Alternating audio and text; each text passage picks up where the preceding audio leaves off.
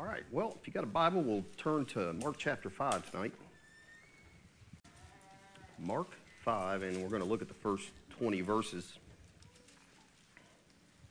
And before we read them, just to kind of give a little little context there, at the end of Mark chapter 4, I don't know if you all, I'm sure you all know the story. We've heard it many times, but Jesus and the disciples, they have just come through a literal storm at sea, on the Sea of Galilee, to confront another type of storm, which is what we're going to read about. But it's a storm that's in a man. And I'm sure, you know, if you think about it, the disciples, they had just been going through a horrific experience out at that sea, thinking they're going to die, screaming. They're terrified of Jesus even at the time. They're probably wiping their brows after they get done with that. And here they pull that boat up on shore, and who comes after them but the Gadarene demoniac? so, you know, maybe some of you guys were a wild man like he was. I think some of you were. Some of you weren't before you got saved, and maybe some of you still are in some respects.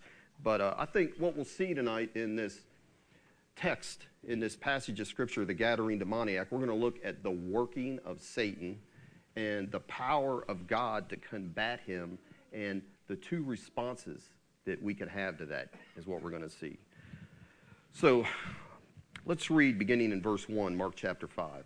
And it says there, And when they came over unto the other side of the sea, unto the country of the Gadarenes, and when he was come out of the ship, immediately there met him out of the tombs a man with an unclean spirit, who had his dwelling among the tombs, and no man could bind him, no, not with chains because that he had been often bound with fetters and chains, and the chains had been plucked asunder by him, and the fetters broken in pieces. Neither could any man tame him.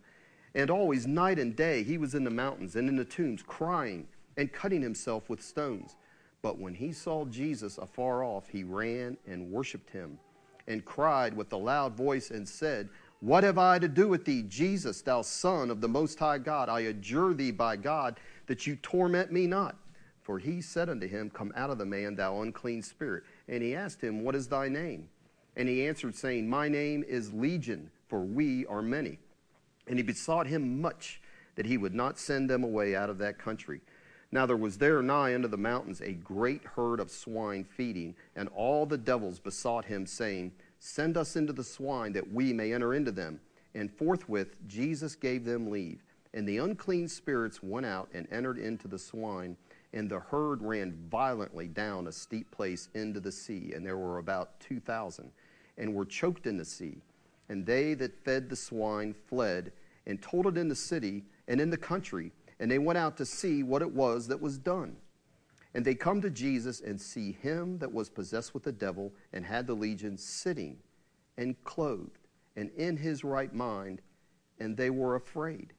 And they that saw it told them how it befell to him that was possessed with the devil, and also concerning the swine. And they began to pray him to depart out of their coast. And when he was come into the ship, he that had been possessed with the devil prayed him that he might be with him.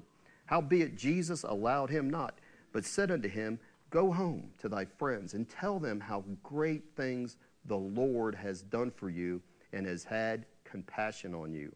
And he departed and began to publish in Decapolis how great things Jesus had done for him, and all men did marvel. So, what's the worst way to deal with the devil? You know, there's a couple ways you can do it, and one way is to be paranoid of him, that he's hiding behind every bush, he's in every object you have in your house. You know, the devil's just waiting to pounce on you and, and can.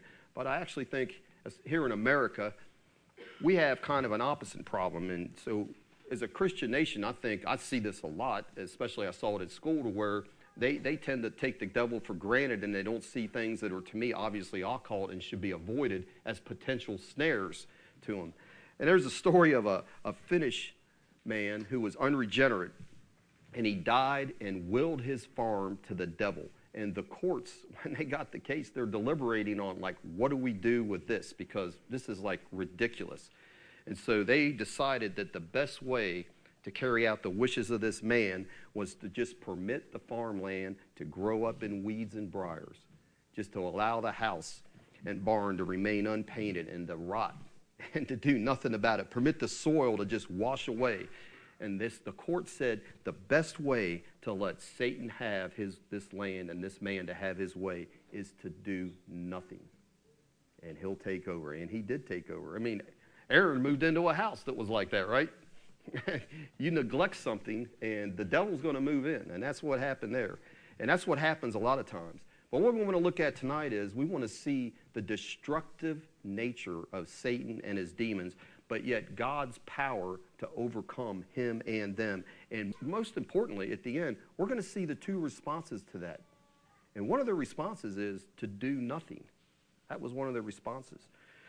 And so we see here in verse 2, chapter 5, verse 2, well, we'll start in verse 1. It says, They came over unto the other side of the sea into the country of the Gadarenes. And when he was come out of the ship, immediately there met him out of the tombs a man with an unclean spirit.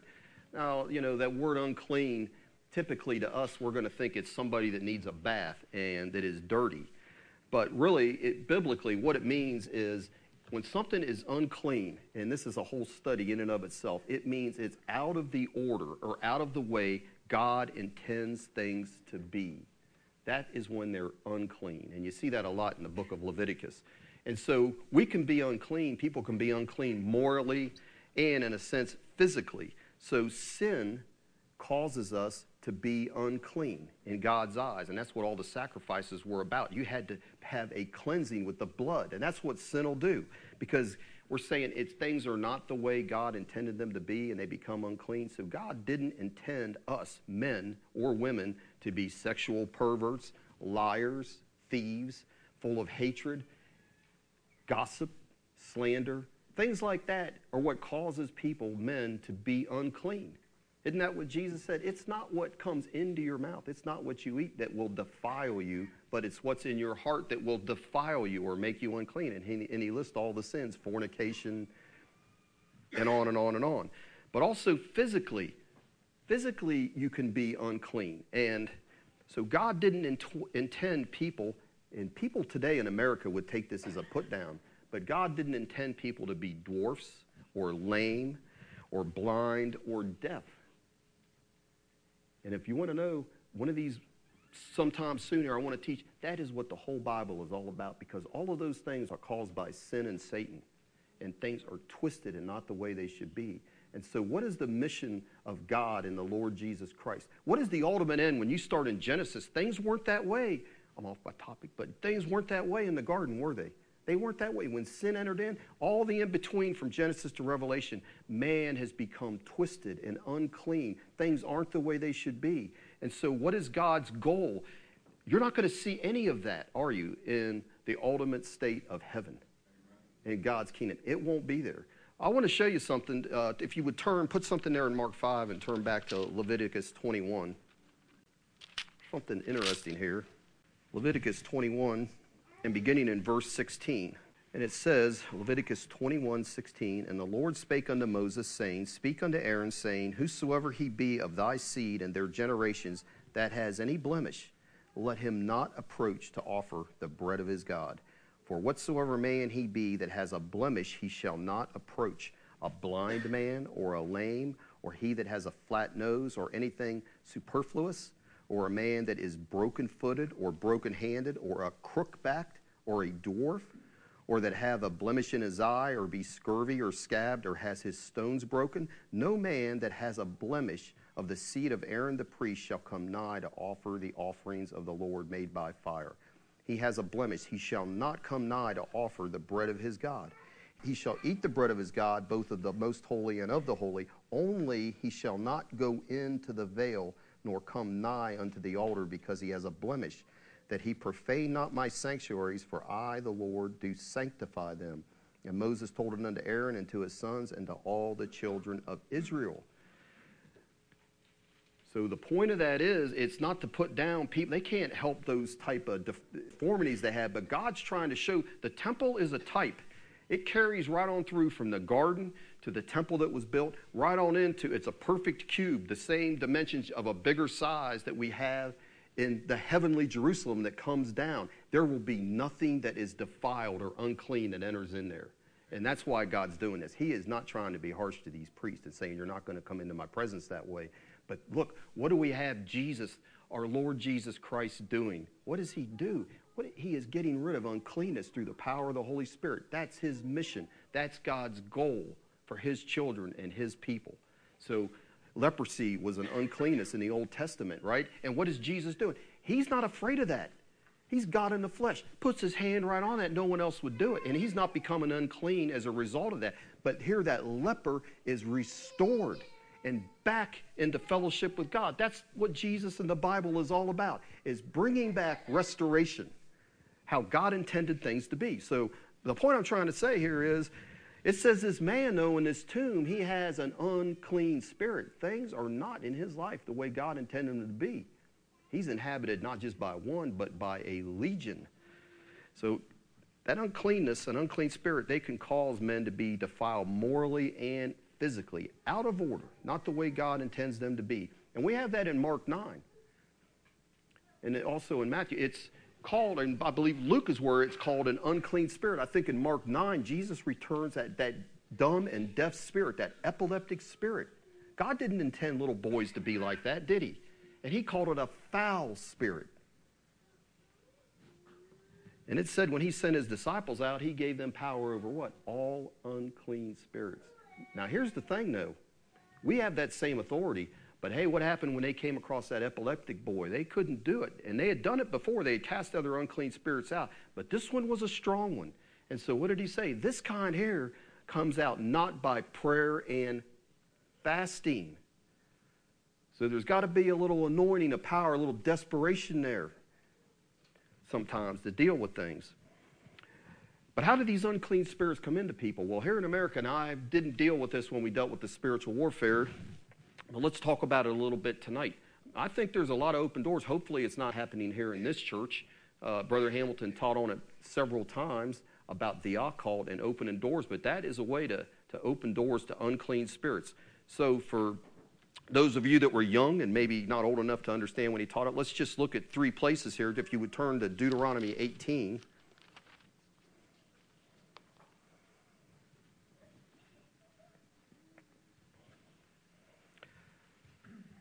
Because the occult is everywhere in America and it's packaged in a fun, nice way that seems harmless, like it's entertainment. They'll package it as entertainment, and uh, you know your daily horoscope. People don't read the newspaper much anymore, but I'm sure that's packaged on the internet in some way. The devil's not that stupid, and I'm sure they still sell Ouija boards. I don't know. I had one in my house when I was a kid. Didn't know anything about it. But to me, the worst thing that's happened is this Harry Potter series which is being promoted everywhere, public school systems, as a way to get kids to read. That's real good. get them bound up. They can read, but they're bound up by the devil, having all kinds of problems. But, anyways, in Deuteronomy 18, beginning in verse 9, it says this There shall not be found among you anyone that makes his son or daughter to pass through the fire, or that uses divination or an observer of times, or an enchanter, or a witch. Now, witchcraft is growing exponentially in America. That's a major problem. On TV shows and college campuses, it's, I know that for a fact. Verse 11, or a charmer, or a consulter with familiar spirits, or a wizard, or a necromancer, who is someone that consults the dead, tries to contact the dead. Look what he says in verse 12 For all that do these things are an abomination unto the Lord, and because of these abominations the Lord thy God doth drive them out from before thee. All of those practices are still currently going on in America, and it's no less of an, of an abomination today than it was back then. It's the same, it's an abomination. And so then, if you would turn back also to Leviticus and turn to, actually, we looked at this part of this last week recently in Leviticus 19. I'm not going to look at everything, but uh, just a few verses here. Uh, let's see here. Leviticus 19, actually, we want to look in verse 31. Uh, he says, Regard not them that have familiar spirits, neither seek after wizards to be what? So we're talking about being unclean. He says to be defiled by them. He says, For I am the Lord your God. And then if you look in Leviticus 20, the next chapter, in verse 6, it says this and the soul that turns back after such as have familiar spirits and after wizards to go a whoring after them, I will even set my face against that soul and will cut him off from among his people. And then look in verse 27 of the same chapter. It says, A man also or a woman that has a familiar spirit or that is a wizard shall surely be put to death. They shall stone them with stones, and their blood shall be upon them. So, is it serious to be involved in occult activity? I'd say it's pretty serious. And actually, I want to look at a few places also in the Old Testament uh, to see how God dealt with people that got involved with the occult. So, if you turn to 2 Kings 21, please. 2 Kings 21. And this, we also read about Manasseh. I want to reread that. So here's a king that led the people into occult activity. 2 Kings 21, beginning in verse 4. And he, Manasseh, built altars in the house of the Lord, of which the Lord said, In Jerusalem I will put my name. And he built altars for all the host of heaven in the two courts of the house of the Lord. He made his son pass through the fire. He observed times so he's into astrology and used enchantments and dealt with familiar spirits and wizards. And he goes on to say, because of that, he wrought much wickedness in the sight of the Lord to provoke him to anger. Verse 10 And the Lord spake by his servants the prophets, saying, Because Manasseh king of Judah has done these abominations, and has done wickedly above all that the Amorites did, which were before him, and has made Judah also to sin with his idols Therefore, thus saith the Lord God of Israel Behold, I am bringing such evil upon Jerusalem and Judah that whosoever heareth of it, both his ears shall tingle. And the majority of the sins he committed were occult involvement sins, is what was named right there. And then just turn to the next book, First Chronicles. If you could turn to First Chronicles 10.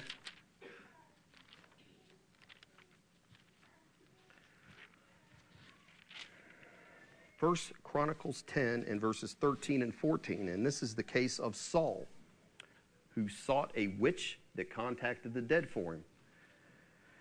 And it says in 1 Chronicles 10, verse 13 So Saul died for his transgression which he committed against the Lord, even against the word of the Lord, which he kept not, and also for asking counsel of one that had a familiar spirit to inquire of it. And he inquired not of the Lord. Therefore, he, the Lord, slew him and turned the kingdom unto David, the son of Jesse.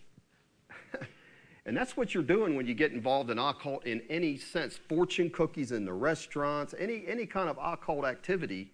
Uh, or even participating through watching a TV show like those old Bewitched reruns. I don't know who would watch those, but they even have modern versions of guys that do mental telepathy. All of that stuff is demonic activity, and the reason it's a sin is you're seeking to get information and guidance, even horoscopes. What you're trying to do is figure out what's going to happen with you or figure out somebody else's personality and what's going on with them by the date they're born. You're trying to get information that it's, it's demonic information, and you're not seeking God. That's what is the sin with all these means. And so, if you would turn to Acts 19 for the last place we'll look at with this, and we'll see how they dealt with that in the early church. Acts 19, verse 13, it says, Then certain of the vagabond Jews, exorcists, took upon them to call over them which had evil spirits, its evil spirits, the name of the Lord Jesus, saying, We adjure you by Jesus whom Paul preaches. And there were seven sons of one Sceva, a Jew, and chief of the priests, which did so. And the evil spirit answered and said, Jesus I know, and Paul I know, but who are you? And the man in whom the evil spirit was leaped on them and overcame them and prevailed against them, so that they fled out of the house naked and wounded. And this was known to all the Jews and Greeks also dwelling at Ephesus, and fear fell on them all, and the name of the Lord Jesus was magnified. And many that believed came and confessed what did they confess? They confessed that they were involved in magic and occult, is what they confessed, and showed their deeds. In verse 19, many of them also, which used curious arts, magic, brought their books together and burned them before all men, and they counted the price of them and found it 50,000 pieces of silver. And so mightily grew the word of God and prevailed. So, I mean, that's what ought to be happening to all the Harry Potter books. I mean, they all need to just be put in one big mound and burned, would be the best thing that could happen to that. And people confessing their sin and being involved in all that. But listen, It's a very serious thing. And so some people think, well, I got saved, I'm filled with the Holy Spirit. I've heard this many times. If I'm filled with the Holy Spirit, I can't be filled with another spirit.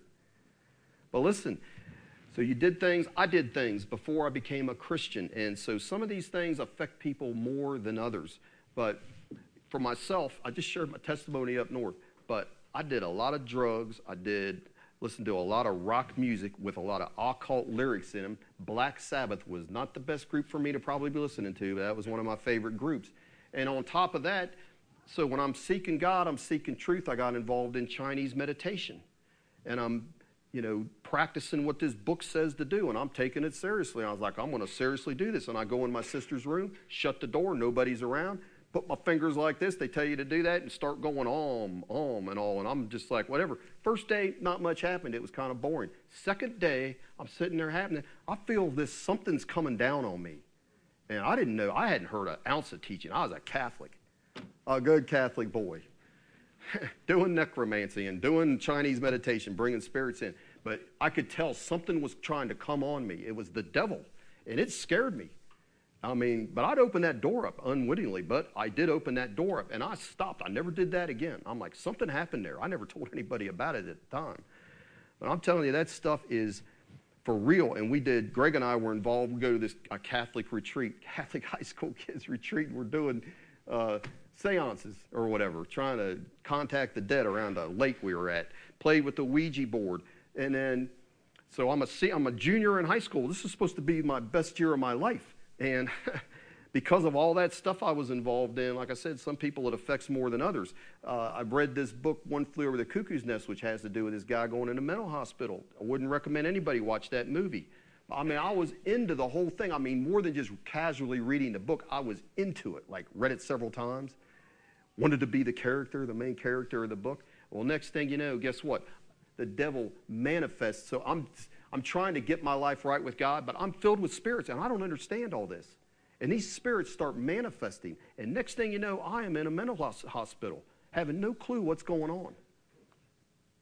Tried to commit suicide when I was in there just because my mind's racing a thousand miles a minute. I'm saying the devil's real. And I'll tell you what, I'm in there, and all I can say is I read Mark chapter 5, I understand everything that's said there because whether I experienced what's said there, I saw people that manifested. He talks about him cutting himself. I saw, I don't know how many people took razor blades and scissors and tried to cut their arms to commit suicide. A girl would take cigarettes and burn herself on purpose because she said it gave her a release. She had a spirit. I didn't know, but I'm watching all this happen. I'm seeing people, it talks about this man in Mark 5 screaming. I heard people scream, demons screaming, and young men that literally shook the building. I mean, the whole building, not just where he was at. Make your hair raise up on your arm. People, young people having supernatural strength that it takes four or five people to subdue them. Just like I'm reading, it says they break the chain. If we don't think this is for real, it is for real. I'm telling you. So, what about Christians? So, some people would believe, and they sincerely believe, that Christians can have a spirit. But I would say this how much room does it take to have a spirit? It doesn't take much because there's no room that they take. They're not taking any room. They're in a different realm than we are. And I would say, what about Peter? So we have Peter. I believe he made a saving confession in Matthew 16 Thou art the Christ, the Son of the living God. But it isn't but a few verses later. And guess what he's speaking under the influence of? Whether he's possessed or not, it was the devil speaking through him, giving him the words to say, influencing him. So, like it's been said, whether you want to say that spirit's on your shoulder influencing you or inside of you, the results are the same. You got a problem. And so there you have that. And then the man in 1 Corinthians 5 who committed fornication, what did Paul say about that? He said, In the name of our Lord Jesus Christ, when you are gathered together in my spirit with the power of the Lord Jesus Christ, listen to what he says to deliver such a one. This is a member of the church. He didn't say he wasn't saved, he's just in a bad state.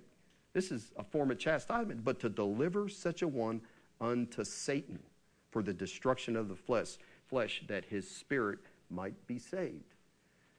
And another case for can a Christian have a spirit? You have the woman in Luke 13 who it said had a spirit of infirmity for 18 years. But you know what Jesus said about her? He said she was a daughter of Abraham. That is Old Testament language, for she was saved. She was a child of God. And yet, She had a spirit of infirmity for 18 years. So I'm saying I've seen Christians. I've even had myself after I got saved. I, have had an experience one time where, where Lisa's like, she could tell something was going on. And, and I'd open a door up. It wasn't through sin. It was just I was struggling. I thought I committed the unpardonable sin. And I was oppressed. And it was showing on my face, apparently, because I finally went and, and got away and, and I did something with work one night. I didn't tell her what I, or no, actually, I went up to my room took myself through deliverance because I got some things settled to where I could get it settled and deal with this spirit. And I knew I knew I was being oppressed. Cast that spirit out. Didn't say a word to my wife, and she came out. She goes, "What did you do?" Because it just shows on your face. She could tell that that spirit, that oppression had left. So if you are having trouble, and maybe you've never had teaching on this before, it's no point in arguing theology if you're really battling lust and you can't stop and you feel like you just have no control over it. It may be that you need deliverance or you have an anger issue where it's just a drop of a hat, you're losing it. It may be you need deliverance. If you've prayed and fasted and done those things first, because it's not just the magic pill to swallow to go through deliverance, right? And I'm saying, I know that this lust thing is an issue here. So I'm saying you go get in that internet pornography. As soon as you get into that and you're doing it, not just a, a one time thing. So, one time thing, I'm not saying you're going to pick up a spirit, but if you're somebody that is digesting that stuff on a regular basis, I'm telling you right now, you've got a spirit. I'm not saying you're not saved, but you're going to need to have deliverance more than likely because you open yourself up to problems when you do that. So, if you've been in the past you're a Christian. I'm not saying there's anything to question that. And you might have done these things. Not, I, I did the things I did. I didn't know I was sinning against God. No one ever told me that. It never dawned on me that, hey, you know, you, you do these things and you're in sin and you're opening yourself up to a spirit. It's just what everyone was doing, at least people I knew. But say you were involved in horoscopes before you became a Christian, Ouija boards, wart charming, palm reading. People do that just joking around. It's not funny and you really can pick up spirits. Yoga, Chinese meditation, like I did, water divining, going to fortune tellers, handwriting analysis, or you read Harry Potter, or what. The list could go on. I can't list everything that's possible. But I think if you start thinking about things that could be potentially demonic, and I'm saying most movies now are filled with demonic things. One time we were on vacation, hasn't been that long ago, the movie we saw was fine. But all the previews, my whole family, and Thomas, we got our heads down between our knees because we don't want to see all this demonic stuff. I mean, it's like, come on. I mean, they show that stuff for like a half an hour before they finally get around to your movie that's G-rated and fine, you know, about the woods or whatever, bugs in the woods. But before that, they're going to give you all these occult, demonic, Eastern religion things that I'm telling you. I'm just saying, if you've done those things, I personally would take myself through deliverance. So it's one thing you can't, it's, you know, you just happen to see something or whatever. But when you're fellowshipping with it, so to speak. That's where the problems come in, right? We don't have to be spooky about things, and spirits aren't going to just fly off of objects onto us. It's not like that. But I'd say if you com- feel compelled to do something and you just feel like, I just really don't have any power over this, you know you're spirit filled, you know, and you're willing to crucify your flesh, you've prayed and fasted about whatever this is, and it's just got a hold on you, it just very well may be. You don't necessarily, I'd be glad to pray for you, but if you're you're in your proper senses, you can pray for yourself and command the devil to leave, and it will work. We'll see tonight. The Lord Jesus Christ has power as strong as these spirits are, as strong as these spirits were with this man. The Lord Jesus Christ, there's no contest there when he comes on the scene. So let's go back to Mark 5, please, in verses 3 to 5. So look at the condition of this guy. I kind of talked about it verse 3, it said he had his dwelling among the tombs, and no man could bind him, no, not with chains, because that he had been often bound with fetters and chains. Shackles and chains, that's what fetters are. And the chains had been plucked asunder by him, and the fetters broken in pieces, and neither could any man tame him. And always, night and day, he was in the mountains and in the tombs, crying and cutting himself with stones. So he's dwelling among the tombs. And Luke tells us that's not where he grew up. He didn't grow up in the graveyard because Luke tells us this man grew up in the city. He grew up in Louisville, but yet now he's out, he's out in uh, whatever graveyard you want to talk about. Now his home is in burial caves. And it says he wore no clothes, doesn't have any clothes on. And no man could bind him, no, not with chains. Nobody was strong enough. No chain was strong enough. No shackle was strong enough. And what we're seeing here, human efforts can do nothing. Isn't that the principle we're getting out of this? Somebody that's demon possessed, human efforts, that's what this all represents, are nothing to the devil. They're not going to work. Because he had been often bound with fetters and chains, it says in verse 4, and the chains just were plucked asunder by him like they were nothing. The fetters just broken in pieces, and neither could any man tame him. It's supernatural strength, just like we read about in Acts 19. This is no ordinary strength that we're seeing here. You know, because it talked about in Acts 19, they leaped on that man, overcame them, and what did it do? It sent them away naked and wounded, that spirit did back in, in Acts 19. In Matthew 28, it talks about two men coming out of the tombs, not just one. We have one here in Mark. But it said about those guys, both of them, they were exceeding fierce.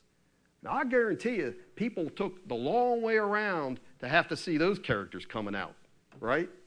coming out running at you, looking exceeding fierce. I mean, you're not going to take your kids for a walk on that route. You're going to go the other way, right? Because I'm sure it was a very scary sight. And it says in, in Matthew 28, coming out of the tombs exceeding fierce, so that no man might pass.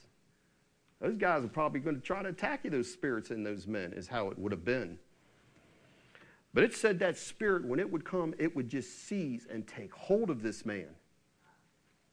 And that's what the devil will do forcibly, seized by that unclean spirit. And that's why in 2 Timothy we're taught if we know somebody snared by the devil, here's how we should deal with them gently and in meekness. It says that they may recover themselves out of the snare of the devil who are taken captive.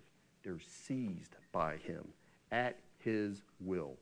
Because if you're outside of the Lord Jesus Christ, you don't have any authority over them. And if you've opened the door in your life, that's what they can do to you. You're kind of at their mercy. Neither could any man tame him. And in Luke 8, it says he was kept under guard. He was basically, they treated this man and this other, the both of them, they treated him like an animal. Because that word for tame means to tame a wild beast. So you got two wild, untamable things happening right here at the end of Mark 4 and at the beginning of Mark 5. You got this storm at sea that no man can tame, right? It takes the power of God, or it's going to destroy everybody in that boat. And it's the same with this man here. No man could tame this man. There's only one power and person that could tame this man. That was the Lord Jesus Christ. So we read there that it says night and day. You know, that's the way those demonic spirits, believe me, I'm telling you, I've experienced it. They will give you no rest. Night and day, he is crying.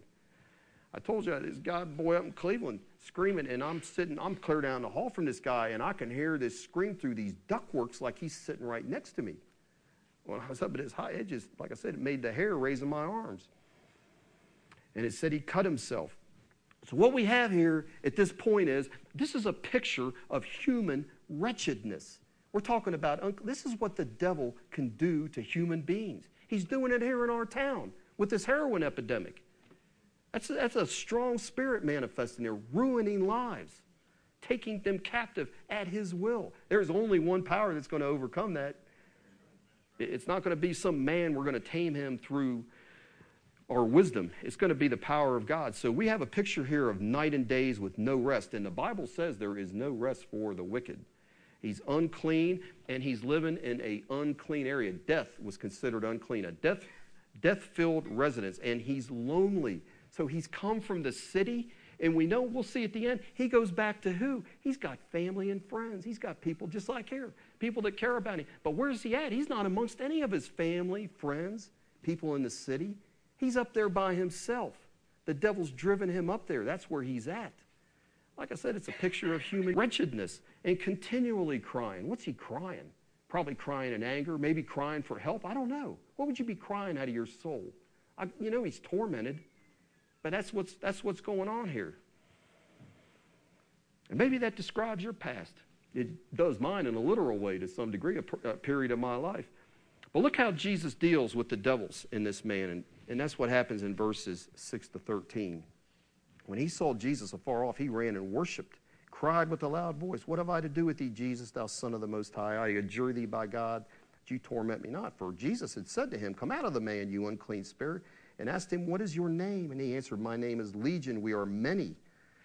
And he besought him much that he would not send them away out of that country. Now there was nigh unto the mountain a great herd of swine feeding, and all the devils besought him, saying, Send us into the swine, that we may enter into them. And then Jesus gave them leave, and the unclean spirits went out and entered the swine, and the herd ran violently down a steep place into the sea, and they, the 2,000 of them, were choked in the sea. So, what's going on here with all of this? You know, part of this is God has ordained that this man is going to be delivered on this day from his condition, from these spirits. That's what's going to happen. But do you know what else is? If you go back a few chapters in Mark, it talks in there, it's an interesting, I like to teach through the book of Mark sometime, but in chapter 2, he goes up into the mountain and prays, and he calls 12 disciples specifically to be with him. Now, there was more disciples than that that followed him, but these guys were going to be with him at all time. And he called them specifically, it says that they might be with him. Why? So they could learn how to minister. So you've got 12 instead of just one once he's raised from the dead, going out teaching that many more A bunch of little Jesus is going out to minister. So he's having all this happen so they can learn. They're learning through this. They're learning what authority, because when they see what he did and he says, I'm giving you that same authority I have by having my name. We realize, don't we, that we have no authority in and of ourselves? It's like a policeman. When he's off duty, he's got no authority. He puts that uniform on, and the whole state of Kentucky backs everything he says. And you better obey him, or you're going to have eventually the whole state of Kentucky surrounding your house, and you'll be dead. Right? So it's the same with us and the Lord Jesus Christ. We don't have any authority in and of ourselves against the devil, do we? But when he's given us authority, which he did then, and he has given us authority, right? We've got his authority, and they see how he's operating against these demons, and it's a training session. That's what's going on here. Because he doesn't send them out. We're in Mark 5. He doesn't send them out until Mark 6 and 7. And right now, they're watching. They're just observing all this happening when we're observing it through the Word. So, what do we have here? This guy's fierce and he's filled with demons, but it says when he sees Jesus afar off, he ran because he's wanting help. God's put it in his heart. Here is your help. Here's your deliverer come. And he ran down and worshiped him. Here's Jesus has come to help him. And what's funny is in verse 7, I think this is ironic that those devils, at the end of verse 7, they say, I adjure thee by God. They're begging Jesus that you torment me not. What have they been doing to this man? tormenting him. And they're pleading somehow for mercy like they've shown any. I guarantee you they didn't show any mercy to this man. And they asked Jesus, Oh, please, torment us not. I mean, I just think that's an ironic statement. So he, he say, what was he say here? He says, come out of him. And then he asked for who is the doorkeeper. And who was the doorkeeper of these spirits? It's Legion. And he's speaking for the group. I am legion, singular, and we are many. Because, like we talked back, there's a hierarchy here, isn't there? He's the doorkeeper. These other spirits, he's got authority over them. There's a hierarchy here in Satan's kingdom that we're seeing. And I'll tell you, I've seen in people I know well, nobody that's in here, but I've seen through the, that a spirit of fear is a very strong spirit that is a doorkeeper for other spirits. I've seen it happen. And until that one gets dealt with, the other ones aren't going to go. But this whole thing about legion, as a man said, it's a chilling reminder when he says that of the number, the power, and the intention of these demons. So here we have what we're seeing here is the evil forces of this storm. In, in the chapter previous to that, they were strong enough that they were going to capsize those boat and kill all those people, right? And right here we have demons that are strong enough to break any metal chain, iron chains, put on them. And they come at Jesus. Here they are. Imagine that. You're getting out of the boat, and here's this crazy guy. The disciple, like I said, they got to be like, what is going on here? We just got through dealing with this storm at sea and seeing Jesus calm that. Wow, things are finally calm. And here they get out of that boat, and then here comes this demonic man rushing at them and I'm, they're probably thinking, man, this is not the place to bring the family for vacation. You know, I mean, that's kind of what they're looking at here. Anyways, this man, like I said, he has no rest. But these spirits, here's where we see the power of the Lord Jesus Christ because it says in here that they besought him much. Besought him earnestly in verse 10. Look, it says, and they besought him much that he would not send them away out of the country. So we see here a principle. If you're going through any kind of demonic activity, spirits are attacking your mind in any way or your spirit, you're not at their mercy. They are at the mercy of the Lord Jesus Christ. They're not dictating where they go, they are begging Him not to send them out of the country, but to send them into the swine. And He says, All right, go into the 2,000, go into them. And what do they do immediately? They drown them in the sea. But at the end here, for the rest of this 14 through 20, we're going to see the responses to the deliverance of the demoniac, right? Because it says, and they that fed the swine, they fled when all that happened, when those 2,000 choked in the sea. And it was told in the city and in the country. They weren't around telling everybody what, what happened. And they went out to see what it was that was done. And they come to Jesus and they see him that was possessed with the devil and had the legion sitting and clothed and in his right mind, and they were afraid. Isn't it funny? At the storm at sea, when his power is demonstrated, what was the disciples' response? The same as it was here when his power is demonstrated here. At the end of both accounts, the people are afraid of Jesus. In fact, they are more afraid of Jesus than they are of the demoniac. God has come and they are more afraid of him. You know, so some people think, hey, Jesus was wrong to destroy those pigs. You know, all the animal lovers today, they're like, hey, that wasn't the right thing to do. But here's the thing if those swine were owned by Jews, it was against the law. And if that was Gentiles that owned these swine, they're bringing them in on Jewish territory. That wasn't exactly a compliment. And so what happens here in verse 15, these people, they take a look at Jesus.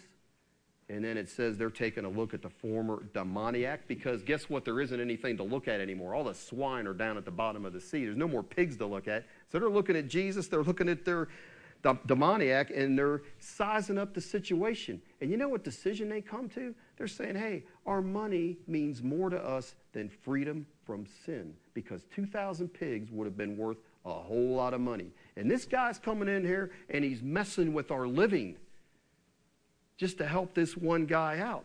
And I'll tell you, there is a lot of people that don't want to give up their sin. They don't like the oppression they're having, but they don't want to give up that sin to be free. So, what was the purpose of Jesus? Was he out to try to destroy things? No, it's just the opposite of that. He came to set the captives free. And he's showing the value of a human life. One life is worth a whole lot more than 2,000 pigs, is what he's telling us here, isn't he? Well, like I said, people, they just don't want to give up their sin and unbelief to get what God promises. And that's, if you would just quickly turn over to John 3, that's what we see here. John 3. So we all know John 3:16 and we'll start there. For God so loved the world that he gave his only begotten son that whosoever believes in him should not perish but have everlasting life. And God sent his son into the world did not send his son into the world to condemn the world, but why? That the world through him might be saved. He that believes on him is not condemned, but he that believes not is condemned already because he has not believed in the name of the only begotten Son of God. And this is the condemnation that light is come into the world, but men loved darkness rather than light because their deeds were evil. And isn't that what we have going on here? Isn't there a lot of people? Light has come. Light came to these people that lived in this area. They're saying, here's the power of God. He'll deliver you from whatever problem you have, the Lord Jesus Christ. But instead, now they said, we like our sin more than we, and they asked him to leave. That's unbelievable, isn't it? They'd rather stay in their sin, but that happens all the time. Go in prison, here's guys bound. I say, God can deliver you from this lust and all this pornography and all the condemnation that comes with it. And literally, I've had them say, when I walk away, man, I'm not giving up my porn. I'll tell other prisoners, I don't care what that guy says. I'm not giving up my pornography. And I'll try to say, hey, let me tell you my testimony. God delivers you from that. It is true freedom. You're not bound by that stuff anymore. It's an unclean spirit again. God didn't intend us to be that way, did He? No. But they want to hold on to their sin and they're miserable about it. A lot of people are. You name it. But that's the problem. Because what's happening, these people are saying, hey, this is what it costs for this guy to be free. It cost us 2,000 pigs. What more might this man require? What else is he going to ask us to give up? And he would have asked them to give up what? Everything to follow him. But then they would have had true freedom. And that's the way it works. So a lot of people, like I said, they don't want deliverance because they want to keep the sin that's associated with that unclean spirit. Well, anyways, so what I want to see here is that God will set us free. Here we're seeing the power of the Lord Jesus Christ. He'll set us free from any unclean spirit. But here's the deal you've got to be desperate and want to be delivered, whether it's deliverance or healing or whatever it is, however the devil has you bound. This man was desperate. His situation was bad. He, he had hit the bottom of the barrel because if you love your sin, Jesus can't help you. He can't help you as much as he may want to. And I'd say, just ask God to show you the destructive nature of whatever sin has you bound. Let him see the destructive nature of it. Because it says this man is clothed and in his right mind, and that clothing, putting clothes on, is a picture of wellness. and being naked is a picture of being unclean. And so, what does that tell us about the way people dress in our society? I think we have a lot of unclean spirits running around, boys and girls. There's something not right there, not being dressed right, right? But here's the thing the demoniac had a lot of friends and a lot of. So, what does the Lord tell him back in Mark 5? He says this, verse 18. When he was coming to the ship, he that had been possessed with the devils prayed him that he might be with him. Howbeit Jesus allowed him not, but said unto him, Go home to thy friends and tell them how great things the Lord has done for you and has had compassion on you. And he departed and began to publish in Decapolis how great things Jesus had done for him. And it says, all men did marvel. And that's the way it ought to be. When the Lord Jesus Christ delivers you, you should want to be with him. But instead, he says, I got a mission for you. And this is a mission for everyone in here that has come to salvation, that has had that transformation take place. It might not be as dramatic as that, but we all have a story, and his word to you is the same as it is to this former Gadarene demoniac. Tell them how great things, not that you did, not how you changed yourself, but what the Lord has done for you. Because look at the contrast of this man at the beginning.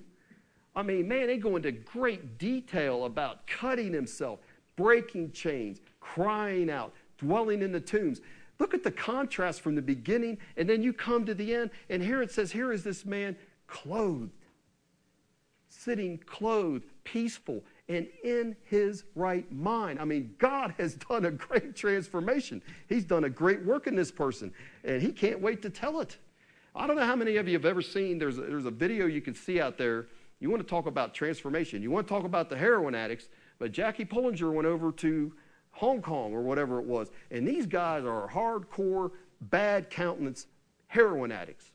Okay? And she tells them, I'm going to pray for you. You'll receive the Holy Spirit. They didn't go through withdrawals. You'll speak in tongues. God will set you free. And that's what happened, is it not?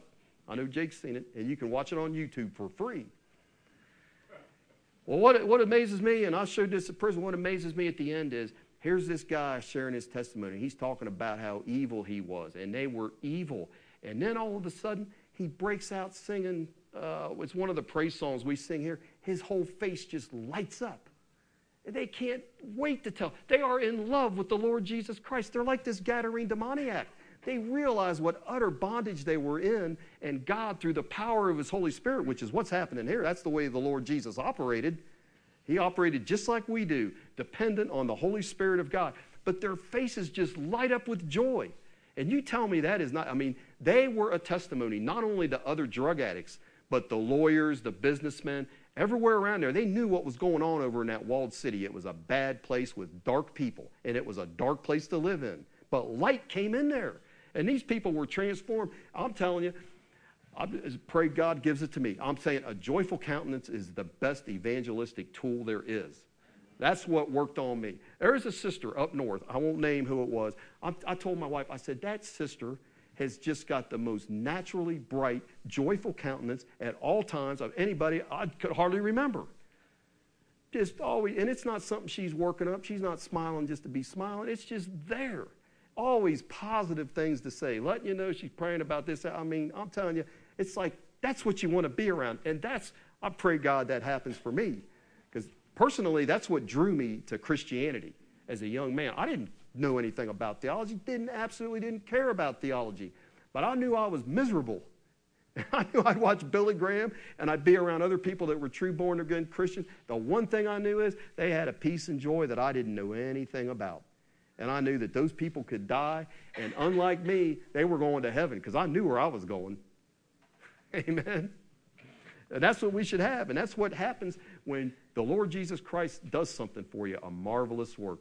It should just show on your face, and it will. So, anyways, I think somebody that is the best evangelist is people that are so thankful for what God has done for them.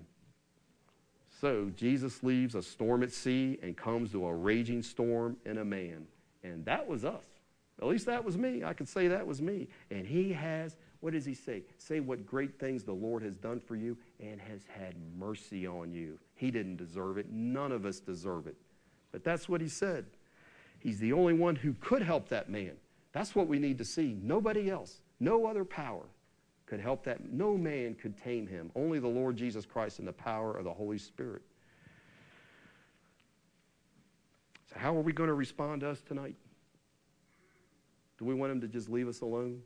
Or do we want him to come in and manifest his power in his church? Because Lord knows we need, we have great needs here, don't we? We really do. But I'm saying, I'll tell you this right now. If the Bible isn't true, and if we seek God sincerely with all of our hearts, with whatever that takes, and I believe that includes fasting, and we need to be desperate. And someone's going to say, We're doing all of that, and we're seeking Him, and we've got desperate situations, and He somehow isn't going to respond. I'm saying, if that's true, and we have to live with situations that are upside down, they're unclean, they're not the way God meant them to be, I literally will quit preaching and I would walk away from Christianity because what's it worth? I mean, I didn't, I didn't join a faith message. The, the thing for me was, I'm hearing, this is somebody that's saying, when I heard this faith message, I didn't care about the faith message. I didn't care about, oh, this is somehow a way I'm going to get a house or the gifts opera. I didn't care about any of that. But I'm saying, here's somebody that says God will literally do what I read in this New Testament and in this Bible, that He is the living God that will perform miracles. And I'm saying, if it's not working, it's not His problem. He's just as willing now as He has ever been. It's us. Because I'm trusting that God will show himself strong on our behalf in all the different needs we have. But I'm telling you, faith is still defined by forsaking all. I trust him. That is what will work. It hasn't changed. And the faith of the Bible are people that saying, the, like that Gadarene demoniac. Nothing else was going to help him. He'd given it all up. And if you ever get go through the rest of the chapter, the woman with the issue of blood, for 12 years she tried everything else. Nothing was working. Spent all she had, and she's broke. She's down to Jesus only. And is that that bad? It's not that bad. Because guess what? She got healed. Because forsaking all. She, she tried all. It's all behind her now. It's either the Lord or nothing. And I'm telling you, God is faithful. He will not fail. Every one of His promises comes true if our hearts are true. That's what the Bible says. And I believe that. I do. Amen? I know you guys do too. we can trust Him with all of our hearts. He'll never let us down. Amen. Praise God. I like to say more, but we'll stop right there. Let's pray. Hallelujah. Father, I just pray if there's anyone here that is just trusting you to be delivered from any type of demonic oppression, that they can just see no matter how strong that oppression seems to be, that the Lord Jesus Christ can overpower any power of the enemy. He can set anyone free from any oppression. If we just look to Him and trust Him and are willing to give up whatever sin is in our lives, the Lord Jesus Christ will deliver anyone from anything. His power is beyond any power that we could even imagine. I just ask, Father, that you'll clearly show us that. And you'll clearly show us that we can minister to others in the authority and in the power of His name. We can minister to them and see them set free by the power of God, by the power of the Holy Spirit, by the blood and the name of the Lord Jesus Christ. And I just thank you for that truth that's there in your word, that truth that can set us free and will set us free. And I just ask you'll make that real to all of us here tonight. And I just pray that in Jesus' name. Amen.